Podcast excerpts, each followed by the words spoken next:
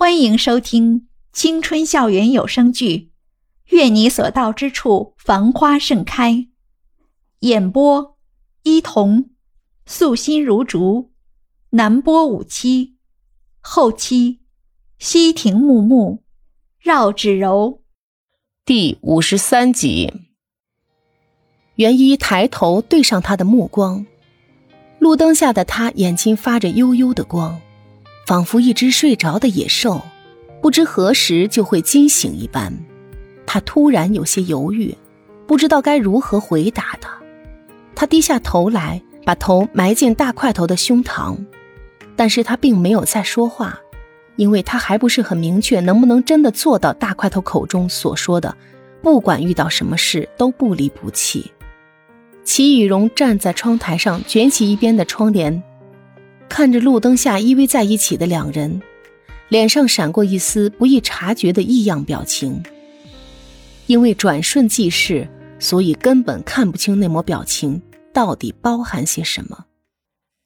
夜里，袁依依和齐雨荣挤在一张床上，袁依依小声的问一旁闭着眼假寐的齐雨荣说道：“雨荣，你说，人的一生会遇到多少个人啊？”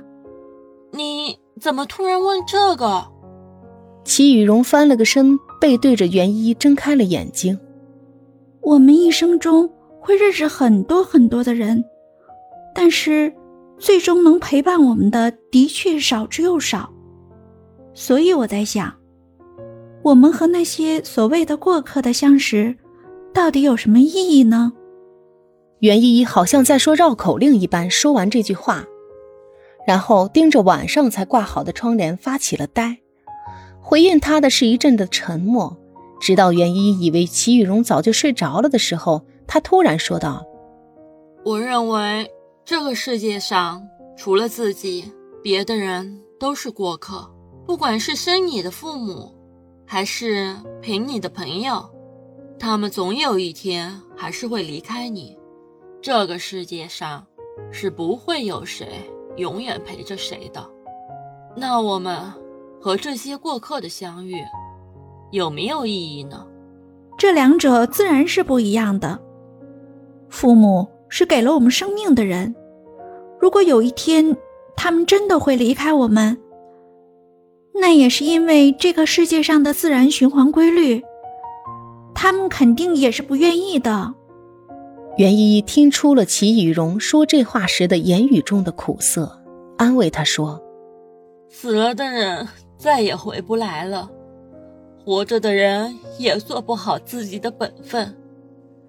这个世界上，对我来说，好像没有一件事是称心的吧。”袁依依感到背对着他的齐雨荣一阵阵的颤抖着。他伸长了手臂，从背后抱住了他。他希望自己可以用仅有的力量，温暖到身边的每一个人，让他们重新用最积极、最阳光的心态去面对这世上的任何一件不称心。齐雨荣抖得厉害，然后慢慢开始抽泣。袁依依没有再说话，只是用力地抱住他，让他能感觉到自己的存在。如果我们真的可以选择自己的生活，相信每个人都会有自己想选择性丢掉的东西，比如身份地位，因为不是官二代，不是富二代，所以自己的出身在别人面前就会显得特别的寒碜。自己的家庭好像也是一种不可以提及的暴露身份的东西。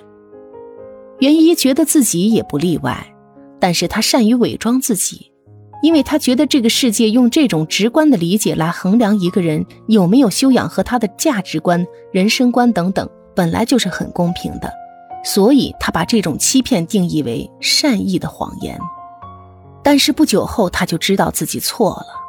他的身份虽说也不是什么见不得光的，但是当他在给大块头描述自己的爸爸如何如何忙着，一直在外地跑生意。自己的妈妈如何如何在一个小城里开了一个服装店的时候，他从来都没有想过，谢思琪有一天会和大块头一起面对面站在自己的面前。